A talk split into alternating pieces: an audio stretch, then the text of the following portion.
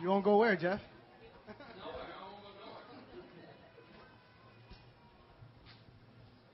Good morning.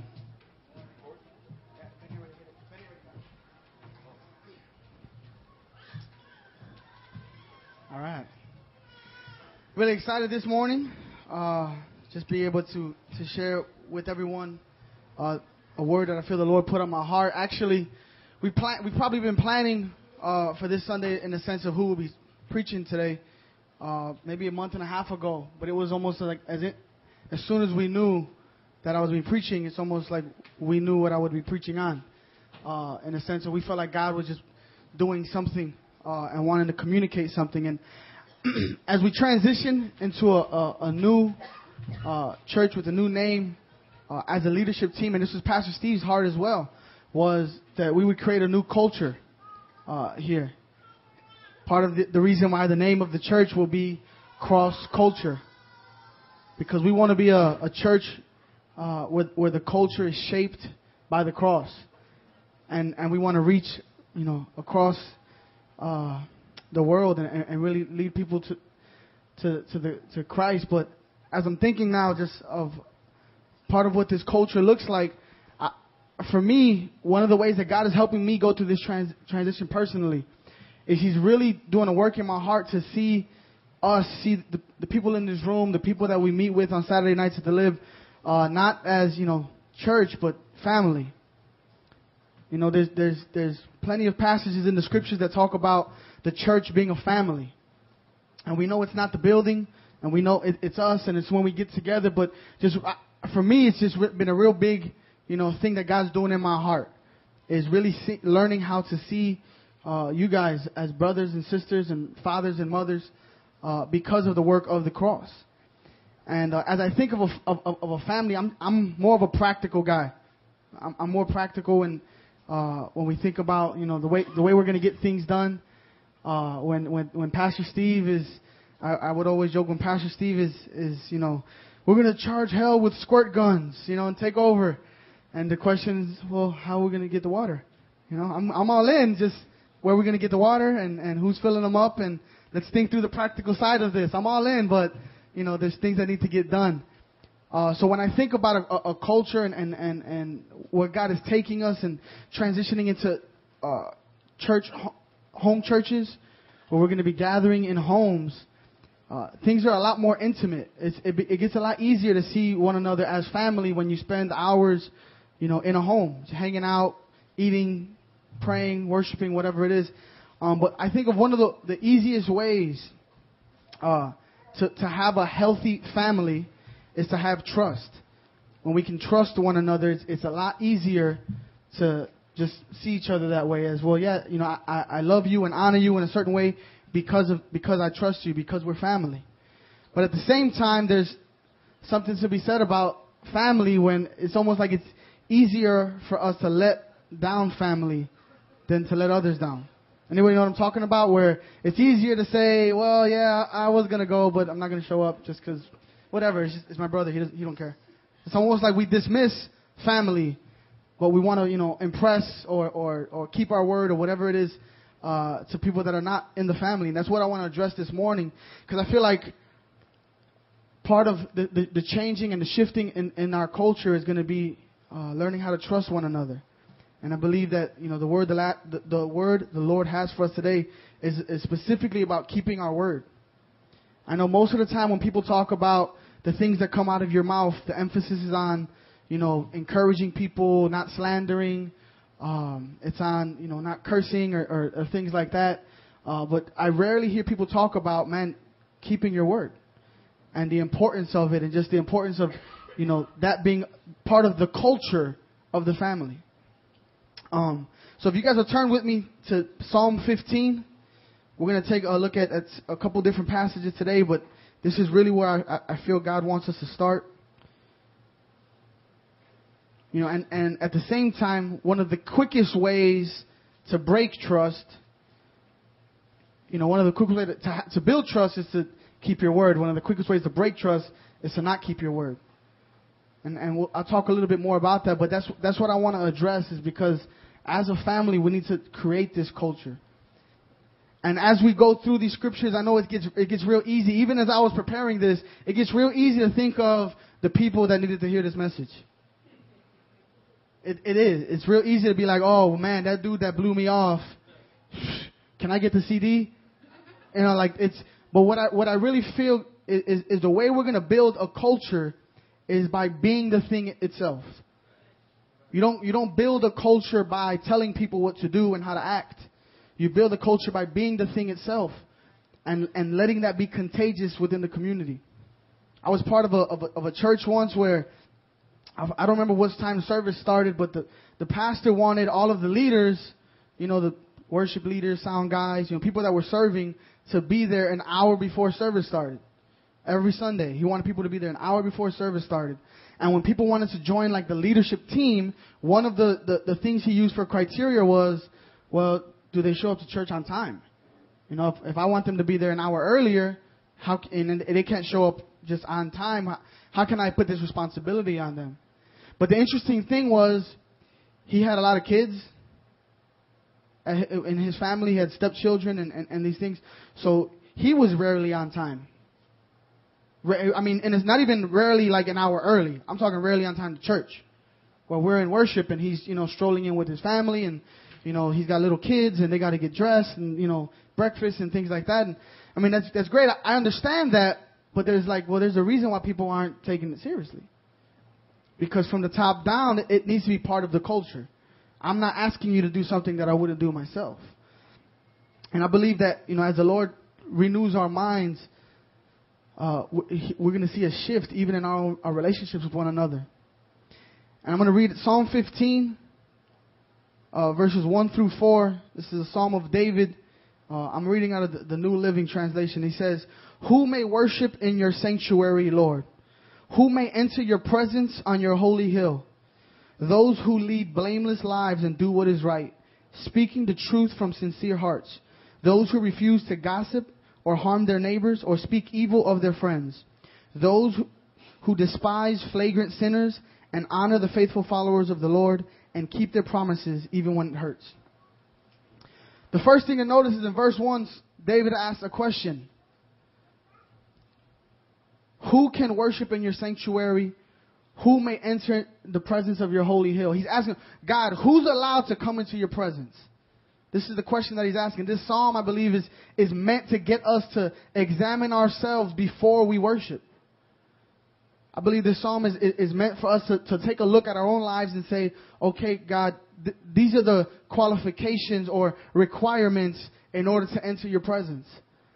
And he says, and he goes, so the question is, who can worship in your sanctuary? And the answer, we see in verse 2, he says, those who lead blameless lives. And then he says, those who, speaking the truth from a sincere heart, those who refuse to gossip, those who refuse to speak evil of their friends, and those who keep their promises even when it hurts.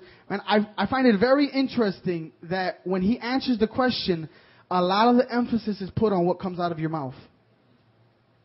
Who can enter the presence of the Lord to worship? Who, who can come into the sanctuary? A lot of the emphasis here is put on what comes out of your mouth. Who can speak the truth from a sincere heart? Or who refuses to gossip or speak evil against their friends? And, and, and that's why I believe this is the, what God wants us to, to take a look at today because the reality is this. We, we want to be a church that's, that's characterized and shaped by the cross, by, by the very presence of God. And yeah, I understand Jesus died on the cross and the veil is torn and we can now enter into the Holy of Holies, but that does not mean that we do away with these character issues, these character uh, qualifications that God is looking for. He's, he has not changed almost to, to, a, to a certain sense, I, I, I, you know, even venture out to say that, that the cross has made it possible. So now all you got to do is make sure the stuff comes out of your mouth is right, and now you, you're in. It, it's, it's, it's, I, I believe it's that much easier. But even as we see in James, man, it's, it's hard to tame your tongue. And I'm not talking about, you know, that's a whole other message as far as cursing and blessing and things like that, but just the reality of taming your tongue and committing to things and saying you're going to do things and, and things like that uh, too quickly. As we were worshiping today, I really felt uh, just you know, in my spirit, I felt like God was just confirming this word and, and the reality that there there are people that carry burdens, that carry hurts, that are offended, that are angry, that are bitter, because somebody told them they were going to do something and they didn't come through. And man, my, my, before we get into the rest of this, my, my, my encouragement, you know, if, if that is you, is, man, don't let yourself be robbed. Do not let yourself be robbed, you know, by living in bitterness and anger and frustration and resentment towards someone else. Uh, you know, take those things to the Lord, and if, if need be, you, you know, address someone.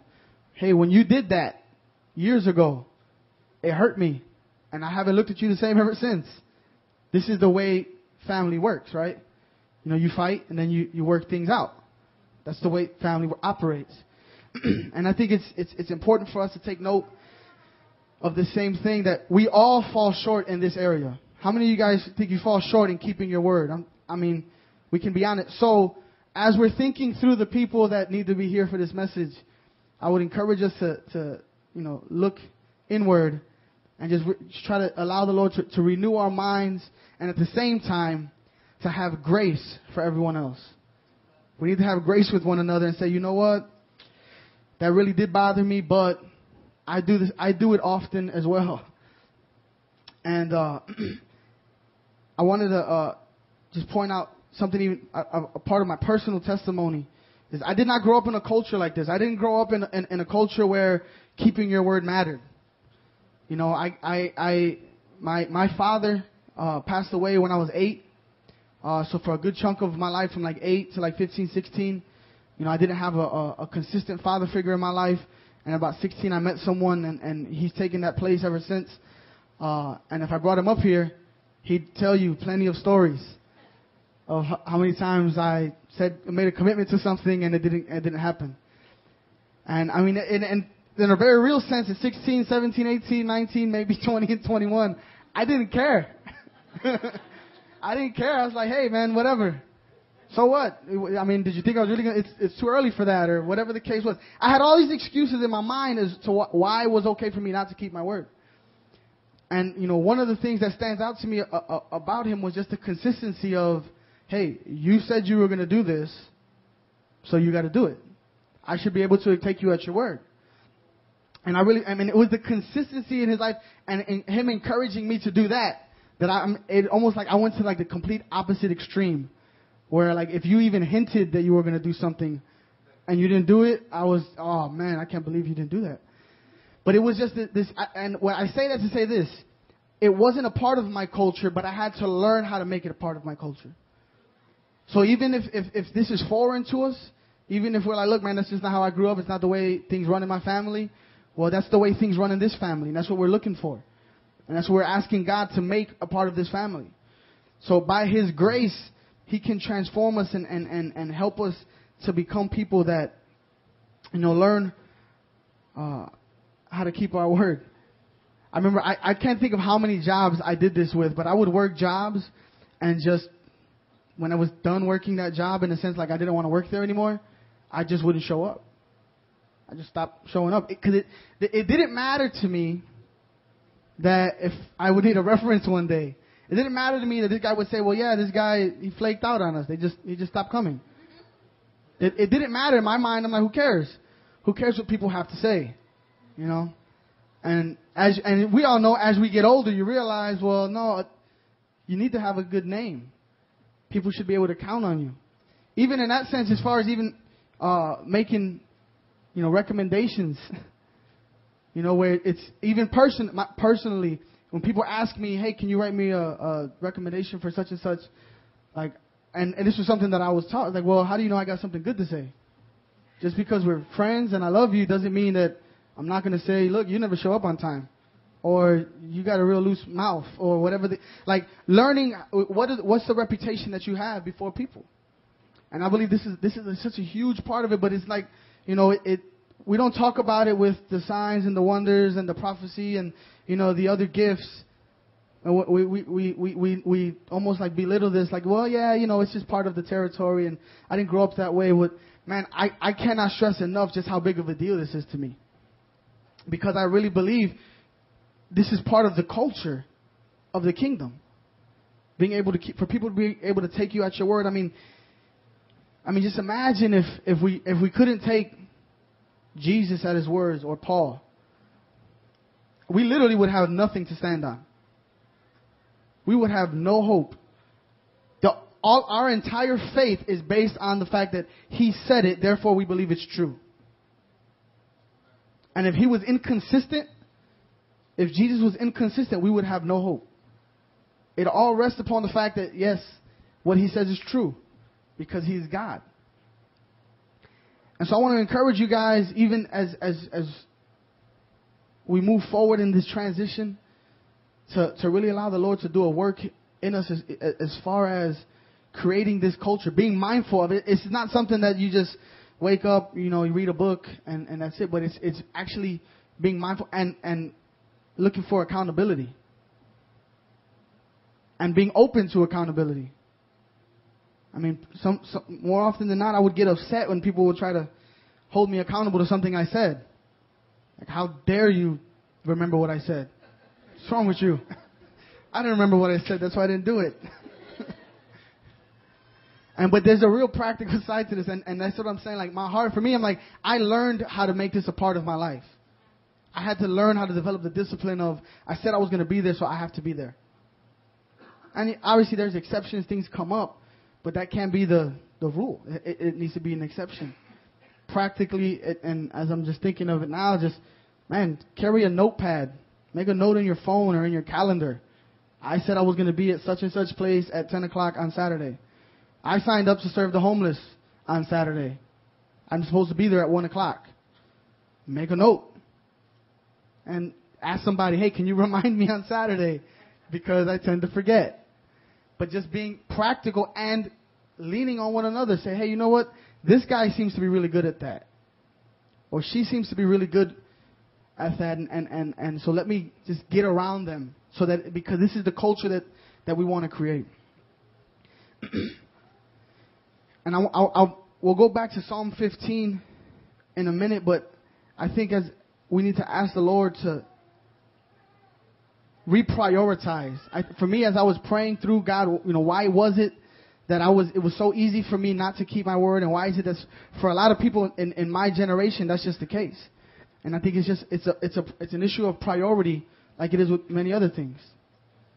You know, this takes more, pri- this takes priority over my commitment here.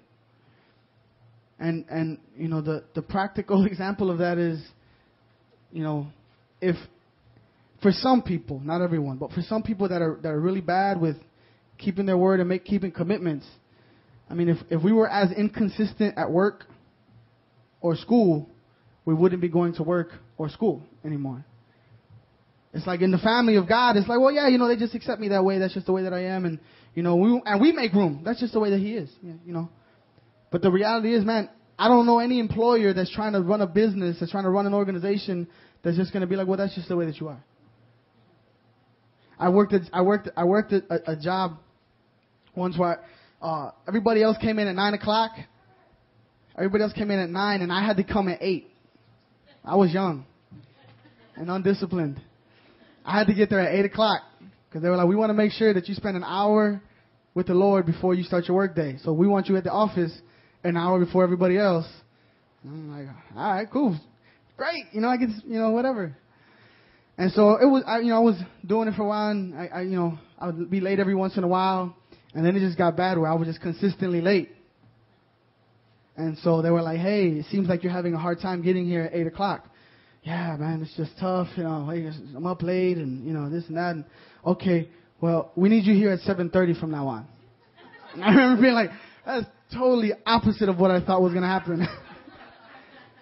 But it was uh, this was the conversation. You need to be here at 7:30, and if you're late, you don't have a job anymore. And they were teaching me the importance of keeping my commitments, of being responsible, of being a man, of being an adult. And I'm telling you, man, for like the next two weeks, I was there was nothing stopping me from getting there at 2:30 in the morning, at all. 7:30. What did I say? 2:30. 7:30. No, there was nothing because it, all of a sudden it became a priority. all of a sudden getting up early enough to get to work on time was a priority over hanging out with my friends at night or staying up late watching TV or being on the computer, whatever the case is. And I think it's a, I think honestly that's, that's the real issue. When we make things a priority and, and that's a way that we honor one another. It's honoring to one another. If, if, if I say, we're going to have a meeting at 2 o'clock, and, you know, there's 10 people invited to the meeting, and seven of them show up at 2 o'clock, and three of them show up at 2.30, but I wait to 2.30 because I want, you know, to make sure everybody's part of the meeting. It's not honoring to the people that showed up on time. It's not honoring to the people that were responsible enough to get there early. And, and, and so what ends up happening is, for, in the majority, and, and it saddens me that this is just the way that society is. Well, that's just the way they are. Yeah, I know he said he was coming, but he's he's gonna he's gonna be late.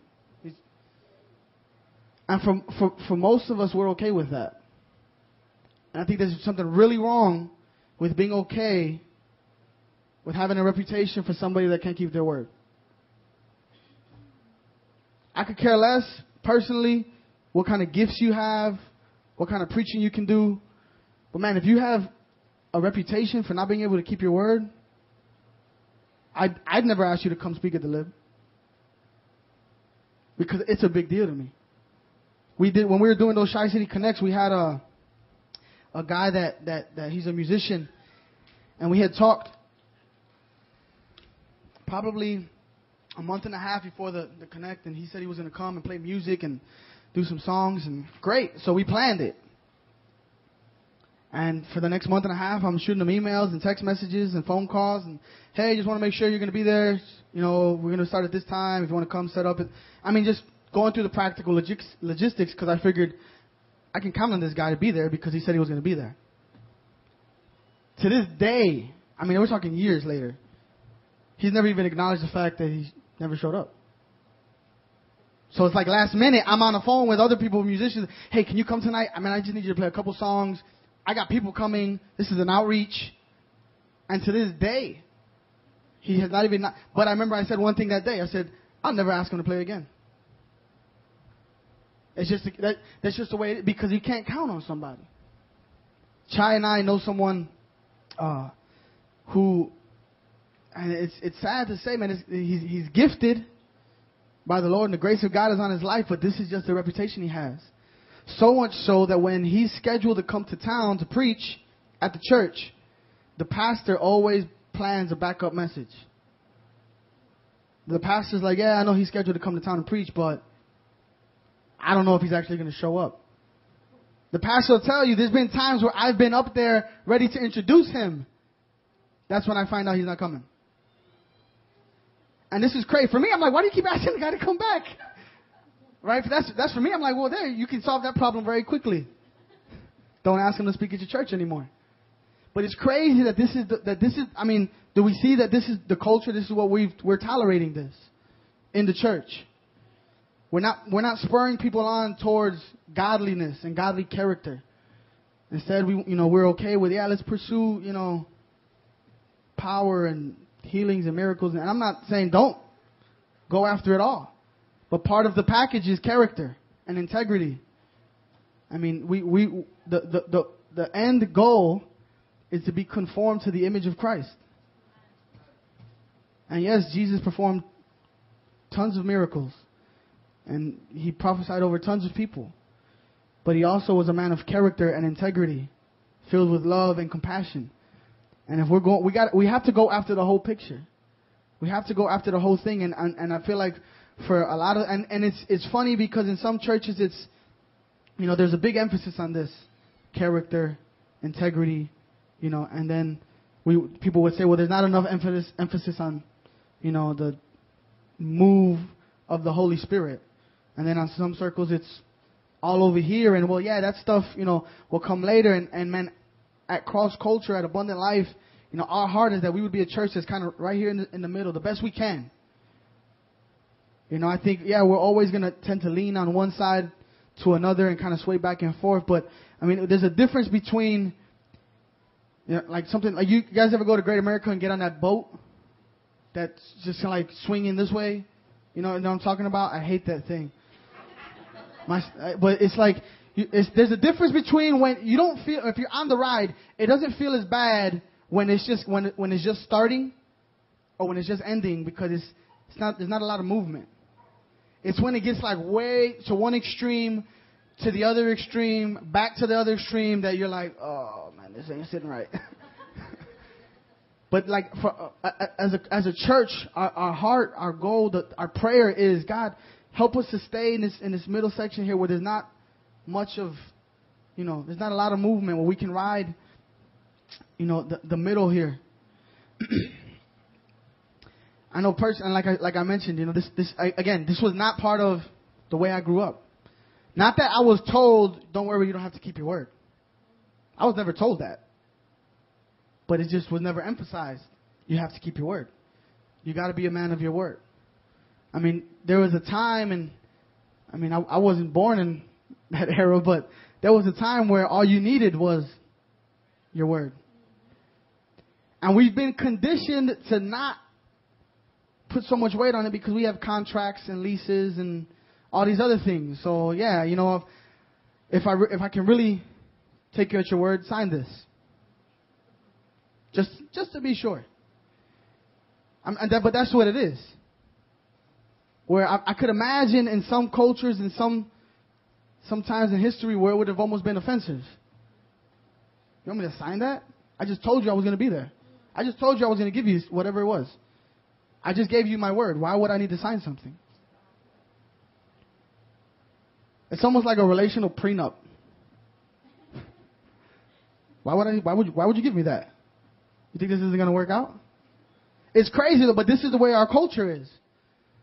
Where at one point, like right now, you know, you start talking prenup and people get offended. Like, why would you even bring that up? At one point, it would have been the same way.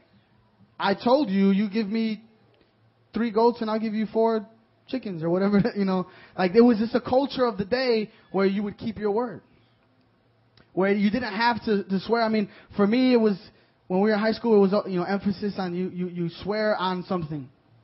I swear on my mom's life.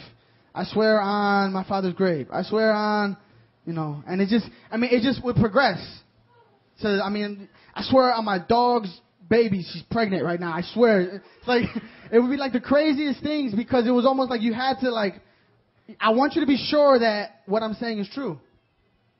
Rather than just, hey, look, there's certain people that we know that they don't have to do that.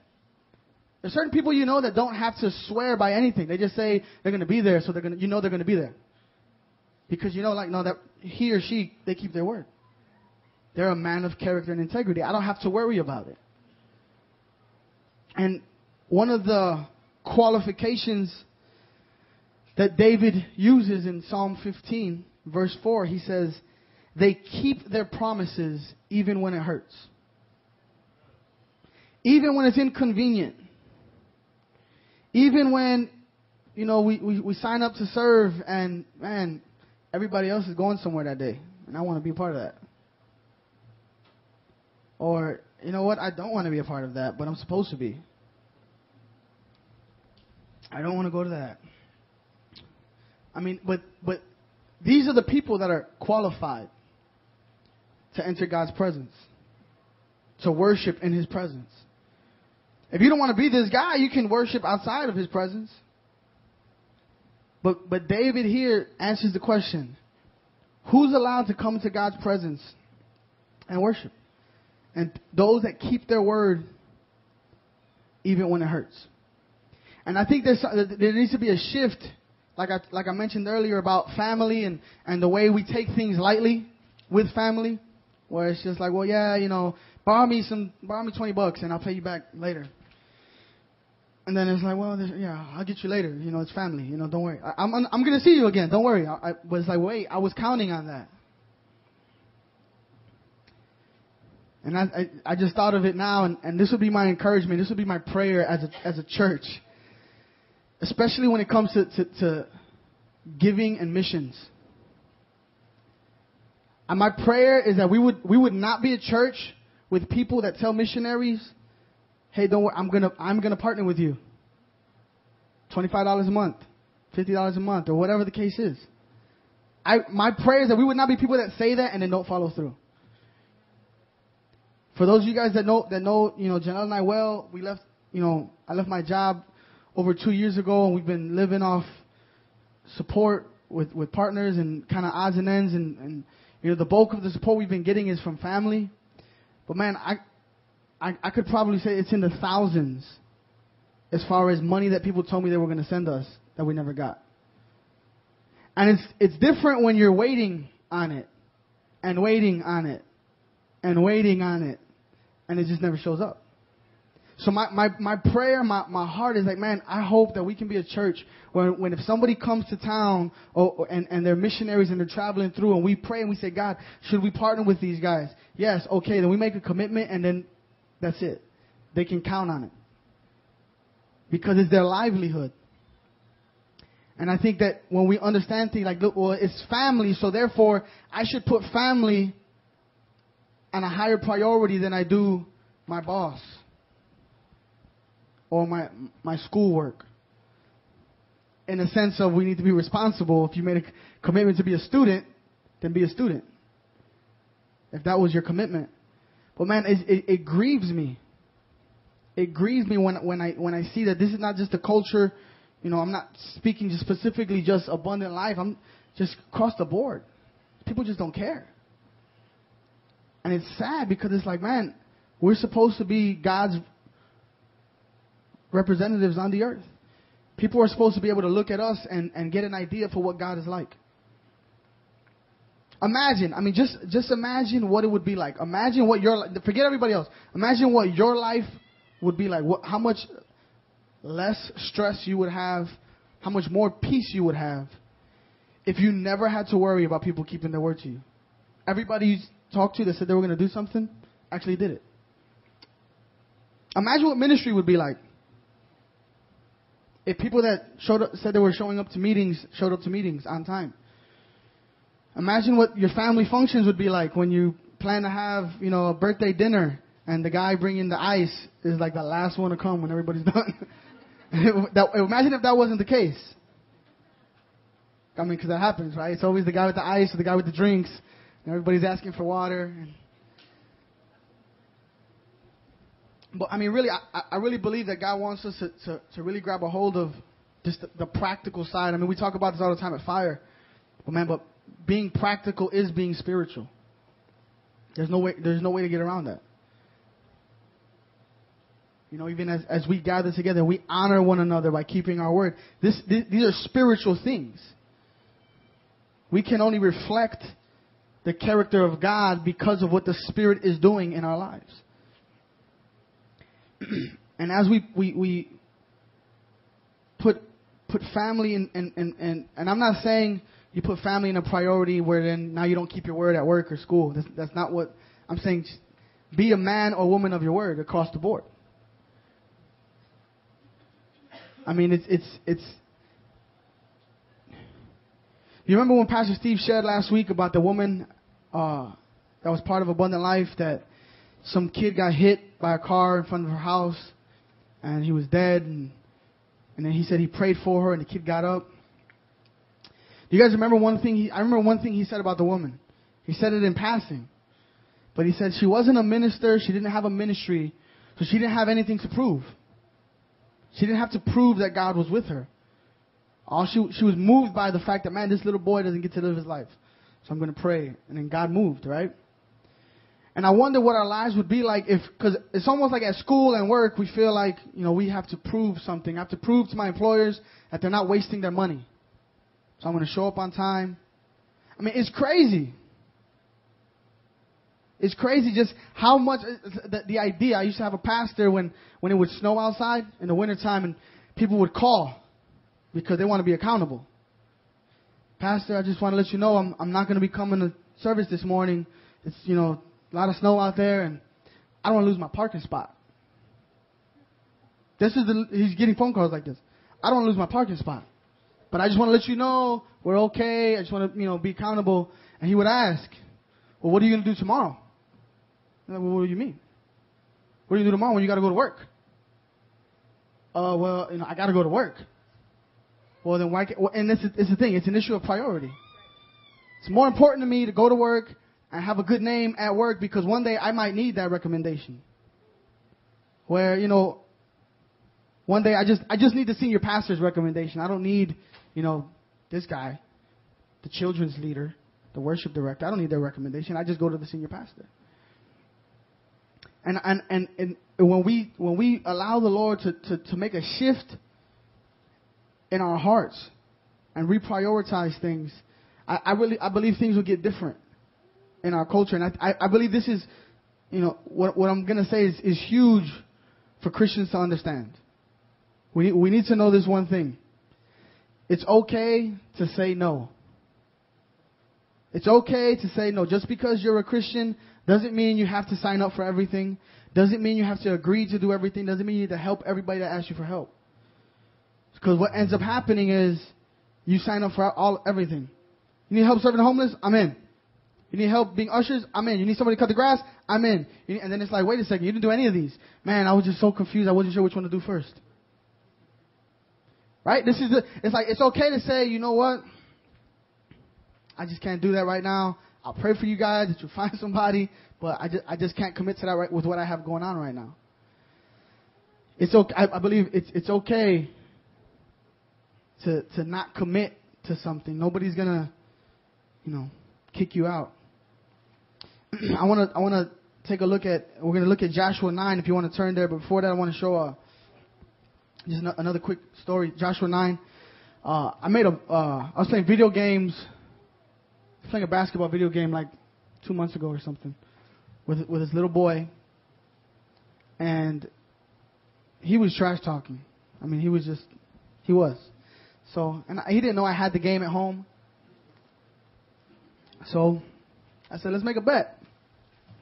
And I had this ice cream at home that he really wanted. I had this ice cream in my freezer that he was just like a it was like a special ice cream. Like only like like it was like the only me and Janelle eat the ice cream. Guests come over, you guys eat everything else. This ice cream was like ours because it was it was good. And he said this was the bet. This was his bet. He he he said, okay, if I win, I get to eat the ice cream. And I was like, it's fair enough. If I win, you have to throw out my garbage for a week. Right? So, anyways, we're playing the game, and I mean, I, I beat him, and he was sad and upset because he didn't know that I was going to beat him that badly. But then, when he when it was over, his mother said, "Well, now you've got to throw his garbage out." He said, "Nuh-uh, we didn't shake hands." And his mother said, "No, you gave him your word." you're going to throw his garbage out. Like there's, there's, no, there's no changing that. You said it, so therefore it's going to happen. He threw my garbage out. It took a couple days to, hey bro, you throw my garbage out. It's on the back porch. but it took, it took, a, but man, I say that to say this. Look, it's not just that we want to create this culture for us so that we can function as a family, but that we can raise up a generation of young people that, that see the value and importance in keeping their word. Because I'm telling you, my generation, it's not there. It's not that. Like, I didn't learn that until I was older. I probably could have had and kept jobs a lot longer and kept friends a lot longer if I, if I knew how to keep my word when I was younger. But I believe it can be learned, and it's not, again, it's not just for us, but it's, it's, it's for the benefit of, of, of everyone. And again, I, I'll say, you know, it's, it's and it's, I appreciate it the situation with, with, with, with the young man because you can now it's, it's, he, it's different. He's throwing out my garbage now. And his parents are paying him for it. It's like, look at that. You kept your word once and now it turned into a way to get allowance. And but at the same time, he, you're teaching him how to keep his word. And man, I'm telling you, if, if, and, and uh, like I said, it's not a matter of just telling them what to do. You don't create a culture by telling people what to do. It's, it's not going to work. It's like communism. That's the culture you want to have in your church or in your family. This is the way you will act. I'm not going to act like that. But you're going to do it. It's crazy to think that this is what we are allowing, though, in the church, in our families, and in our homes. Another uh, we're, we're, we're going to get to Jo- Joshua 9. I just thought of another, another story here. But I was with someone uh, recently, and they were saying that, that they were with another uh, you know, believer, and they were talking about the importance of, oh man, it's, it's really important to me to keep my word. Like it's, it's something I hold very highly. And they were like, the person, the other person was like, in so many words, were like, I don't think I believe you. The person was kind of thrown off, like, what do you mean? And they're like, you're always late.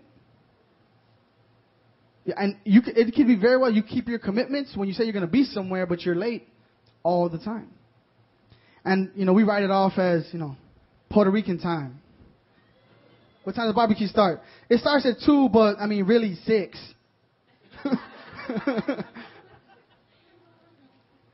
Because you know it's Puerto Rican time. And you know I've heard Filipinos got the same thing. I heard it's Filipino time and Filipino sister in the back is in agreement. but this is this what I'm saying is, man, it's not okay that that we become the people that people expect to not show up, not be there for something. It's it's not okay.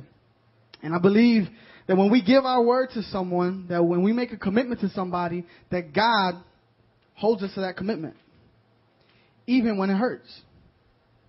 Because it's, it's real easy to keep your word when it's something you want to do.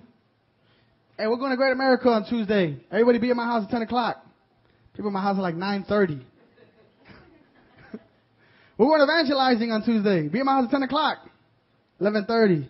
Hey, where you guys at? I just woke up. That's just, this is the reality of it. When it's something you want to do, it's real easy to keep your word. When it hurts, when it's inconvenient, when you got to go out of your way, it's different. So turn to Joshua chapter 9. In Joshua chapter 7, we see that Israel is defeated by Ai because there was sin in the camp. So God lets them get defeated and, and, and, and they, they repent. They make things right. Joshua makes things right. In chapter 8, Israel defeats Ai. God hands them over. And we pick up in verse 9. Now all the things, now all the kings of the west of the Jordan heard about what had happened. These were the kings of the Hittites, the Amorites, the Can- Canaanites, the Perizzites, the Hivites, the Jebusites, who lived in the hill country in the western foothills, and along the coast of the Mediterranean Sea, and as far north as the Lebanon mountains. These kings combined their armies to fight as one against Joshua and the Israelites. So we got several different countries that are, that are, that are coming together to fight against Joshua. Everybody hears about the fact that, that Ai just got taken out. And they're like, okay, look, we need to come into agreement. We need to get into cahoots and come after Israel. Verse 3. But when the people of Gibeon heard what Joshua had done to Jericho and Ai, they resorted to deception to save themselves. They sent ambassadors to Joshua, loading their donkeys with weathered saddlebags and old patched wineskins. They put on worn out patched sandals and ragged clothes, and the bread that they took with them was dry and moldy. When they arrived at the camp of Israel at Gilgal, they told Joshua and the men of Israel, We have come from a distant land to ask you to make peace, to make a peace treaty with us. The Israelites replied to the Hivites, How do you, how do we know that you do not live nearby? For if you do, we cannot make a treaty with you. They replied, We are your servants. But who are you? Joshua demanded. Where do you come from? They answered, Your servants have come from a very distant country. We have heard of the might of the Lord your God and all that he did in Egypt. We have also heard what he did to the two Amorite kings east of the Jordan, King Sihon of Heshbon and King Og of Bashan, who lived in Ashtaroth. So our elders and our people instructed us, Take supplies for a long journey. Go and meet with the people of Israel and tell them, We are your servants. Please make a treaty with us. This bread was hot from the ovens when we left our homes, but now, as you can see, it is dry and moldy. The wineskins were new when we, when we filled them, but now they are old and split open. Our clothing and sandals are worn out from our long journey. So the Israelites examined the, their food, but they did not consult the Lord. Then Joshua made a peace treaty with them and guaranteed their safety, and the leaders of the community ratified their agreement with binding oath. So what, you know, we just read through this, but what's happened? The Gibeonites put on old clothes, they put on bummy clothes and shoes with holes in them and things, and they come to Joshua and Israel and they say, hey, listen, we're from a very far off place. So we need you to make a treaty with us that you're not going to destroy us. And Joshua knows, because he says, well, how do I know you're not from somewhere close by? Because if you're from somewhere close by, I can't make a treaty with you. And can you imagine this conversation? It would be kind of awkward. Like, if you live close by, I have to take you out, so I can't make this treaty with you. Just let me know where you. Let me see some ID. But Joshua knows this, but then he lets them keep going, and they keep sharing their story. And here, look at the bread; it's dry and moldy, and it says they did not consult the Lord, and they made the treaty.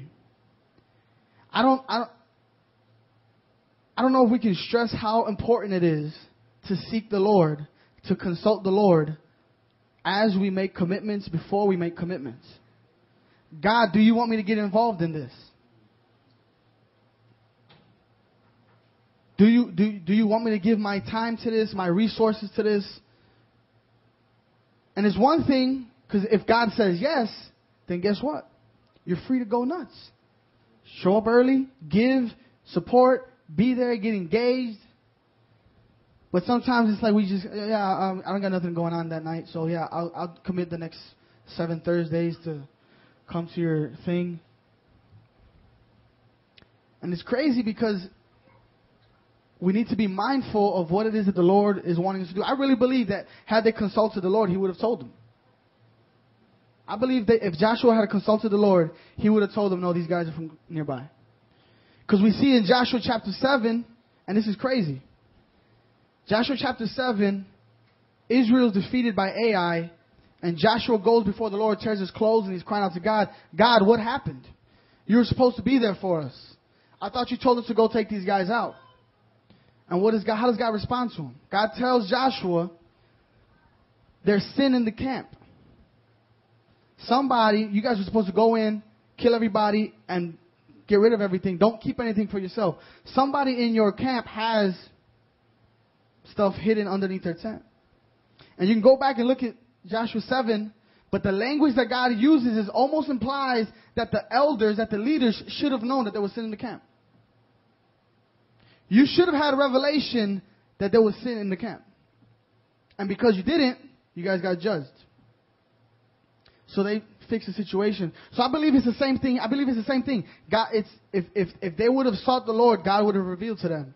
This is not. This is a no go.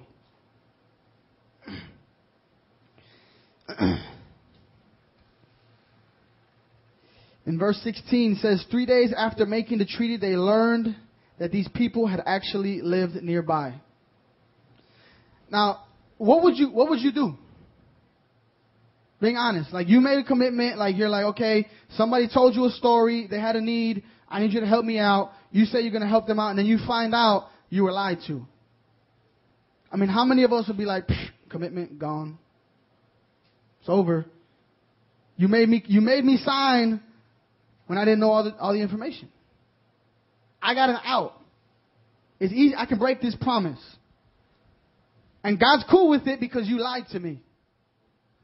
This is the direction that we normally go. This is the way natural man thinks.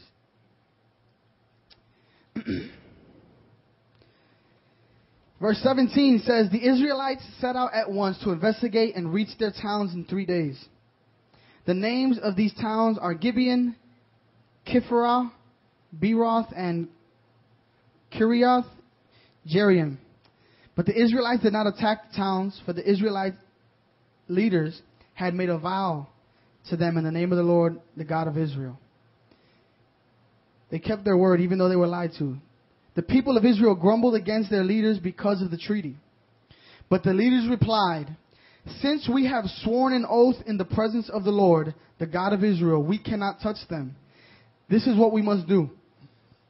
We must let them live, for divine anger would come upon us if we broke our oath. Joshua and the leaders of Israel have an understanding. We made a commitment. Even though we were tricked, we made a commitment. And divine anger would be poured out on us if we broke our commitment. God Himself would pour out His wrath on us if we broke our commitment. Even though they were tricked. Even though they knew they had been tricked. The whole thing was a sham. And God was still holding them to this commitment. Verse 21 says, Let them live. So they made them woodcutters and water carriers for the entire community as the Israelite leaders directed. Joshua called together the Gibeonites. Remember, these are the Gibeonites. And he said, Why did you lie to us? Why did you say that you lived in a distant land when you live right here among us? May you be cursed. From now on, you will always be servants who cut wood and carry water for the house of my God. They replied, We did it because we, your servants, were clearly told that the Lord your God commanded his servant Moses to give you this entire land and to destroy all the people living in it. So we feared greatly for our lives because of you. This is why we have done this. Now we are at your mercy. Do to us whatever you think is right.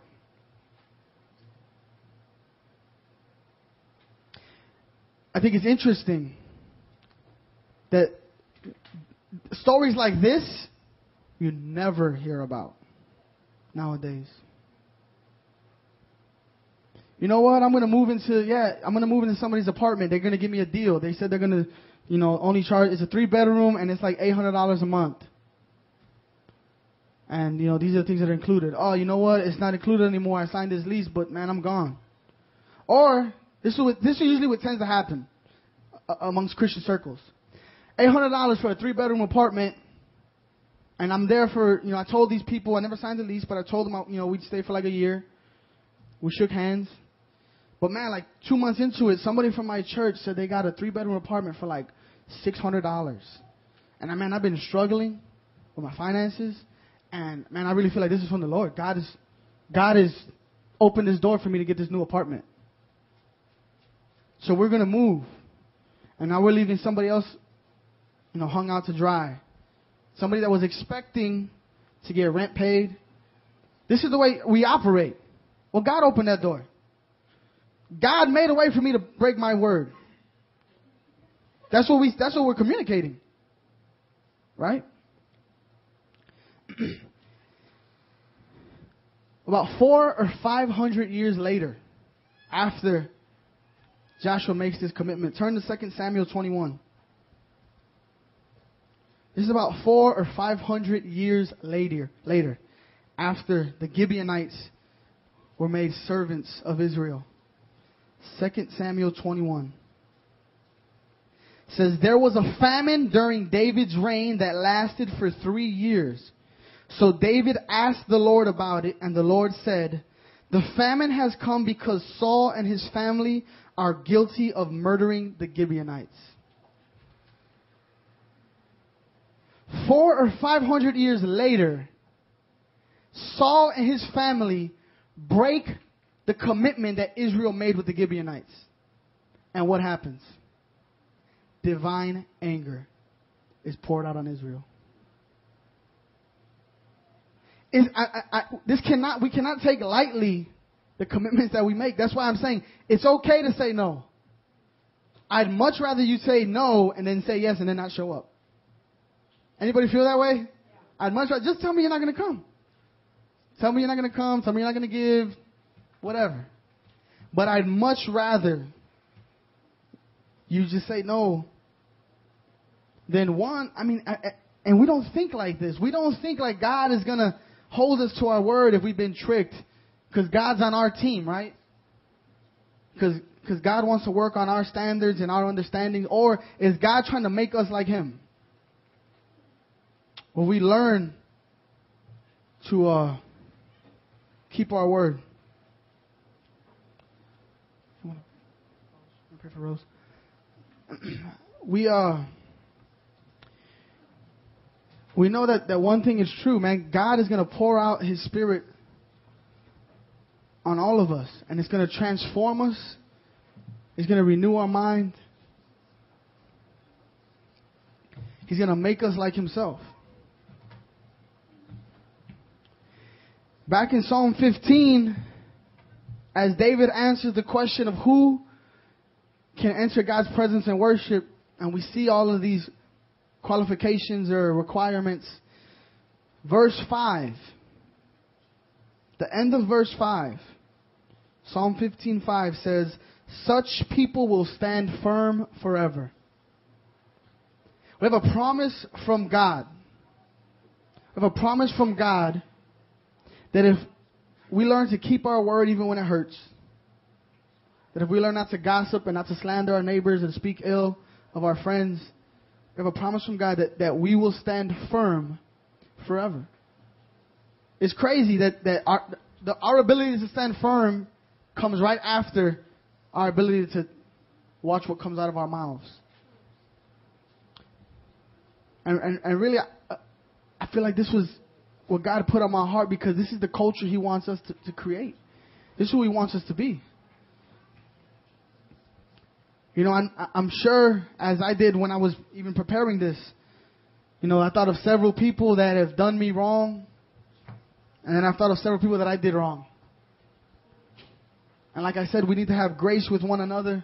But man, at the same time, I would encourage you, if you know in your heart that somebody's got a beef with you because you made a commitment that you didn't keep and they've been hurt ever since, I would encourage you. So go ask for forgiveness, repent of it, and be restored to one another. As a matter of fact, Jesus commands this. If you're ready to make a sacrifice and you remember that somebody's got something against you, leave your sacrifice at the altar, go be reconciled to your brother, and then you can come back. In both cases, just what we've been reading and even what Jesus is talking about, the issue has to do with what takes place in God's presence. You want to worship? You want to give? Make sure your relationships with one another are right. And I'm telling you, it's, it's important for us as a community, as a family, to make this foundational. Where trust is the main issue. I believe a lack of trust is, is, is the main issue that people are, that we have with one another, that we have in our homes. I mean, there's times where I have to own up to my faults and, you know, hey, oh yeah, I'm gonna, I'll throw the garbage out as soon as I'm done with this. I mean, it's practical, right? But guess what? That keeps happening. And from now on, when I tell Janelle, oh, don't worry, I'm going to take you out, you know, Friday, we're going out. I mean, how much faith or weight can she put in that? Just because I have not taught her, I have not created a culture where my word carries any weight. And I know I, I spent a lot of emphasis, you know, today talking about being on time because it's it, it's it's almost like an epidemic where people don't care. It's just not a priority. And if we can have a brief second of just having family chat, I mean, we, let's look at our Sunday services and Wednesday night Bible studies and prayer meetings. Where people, it's, it's not that nobody's like, oh man, you don't but in a very real sense, why can't we people make it here? Now I've talked with people where we've, I've seen people that you know they'll they'll show up to church early on the bus in the rain, and then you know here I am with my car showing up 15 minutes late with a couple Starbucks because we don't we don't put weight on these things. So my heart and my heart and our heart as a leadership team is that God would really transform the culture of our church. So that when guess what when somebody gets plugged in, when somebody shows up, they get an understanding of this is the way they operate here. The way they do things here is when they say they're going to do it, they actually do it. Whether we believe it or not, we do have a culture here. And when visitors come, they get an idea for it, of what it is. What, what are the things that we hold valuable as a church, as a family? You know, for me personally, it's a big deal to, to be on time. If I'm to be late, and I'm guilty of this, I'm guilty of this because you can ask Jeff. I'm late to school too often. But I, I, because I know that this, it's going to paint a picture for what I'm like, right? This is going to paint a picture for my character. If I'm going to be late, I, I'll be late if, okay, if I, I goofed up. But man, if, if I'm late because I'm waiting on other people, I'm going to pick you guys up. And then you're waiting, and I'm like, man, now you guys are making me late. Now mine, this is this. Mine, now I'm to look bad. It's to be like, man, this guy keeps showing up late and when the reality is like, look, because other people, we're not honoring one another. I mean, I, I believe that, that the, the culture ultimately is of, of trust and honor that God is trying to birth here as a foundation to cross culture. The, the cross makes us what we were not. It's not, it's, it's not okay to say this is just the way I grew up. It's not okay to say that, you know, it was never an emphasis growing up. Because, man, the scriptures are clear. God is going to hold you to your word. God is going to expect you to keep your word even when it hurts. So again, my encouragement, man, is, is if you if you know that that you probably need to talk to somebody and ask for forgiveness, I would encourage you guys to do that. I don't see, I don't see anything wrong with that. I think that's the way family should operate. You kiss and make up. Well, we're just going to pray and we're going to, we're to close out now. But Father God, I pray right now that you would be glorified in our lives, God. God, I pray that you would conform us to the image of Christ, God. God, in, in power, in love, and in character, God, we want to be like Him. God, I pray that you would transform us and make us men and women, Lord, that, that not only can, can our brothers and sisters take us at our word, God, but you can. God, that when we make commitments to you to pray a certain amount of hours a day or to fast for a certain length or whatever it is, God, I pray, God, that you would transform us, that we become men and women that you can trust. God, I pray that we would be men and women that you find faithful because you know the intentions of our heart, God. I pray with all of this said, God, that your grace would be upon us to transform us and, and, and make us what we weren't. And God, I pray for, for this transition that you would create a culture, a culture that is shaped, grounded, and established by the cross. And that we would get everything that comes with that, God. God, we don't, we don't want just portions of you, we want all of you, God. Transform us by your Spirit, God. And God, I pray for the grace to be on us, Lord God, to be transformed and to, to have grace with one another. God, I pray that, that you would stir us up, God, to seek reconciliation with one another as brothers and sisters, God. I pray that you be glorified in our lives. In Jesus' name we pray. Amen.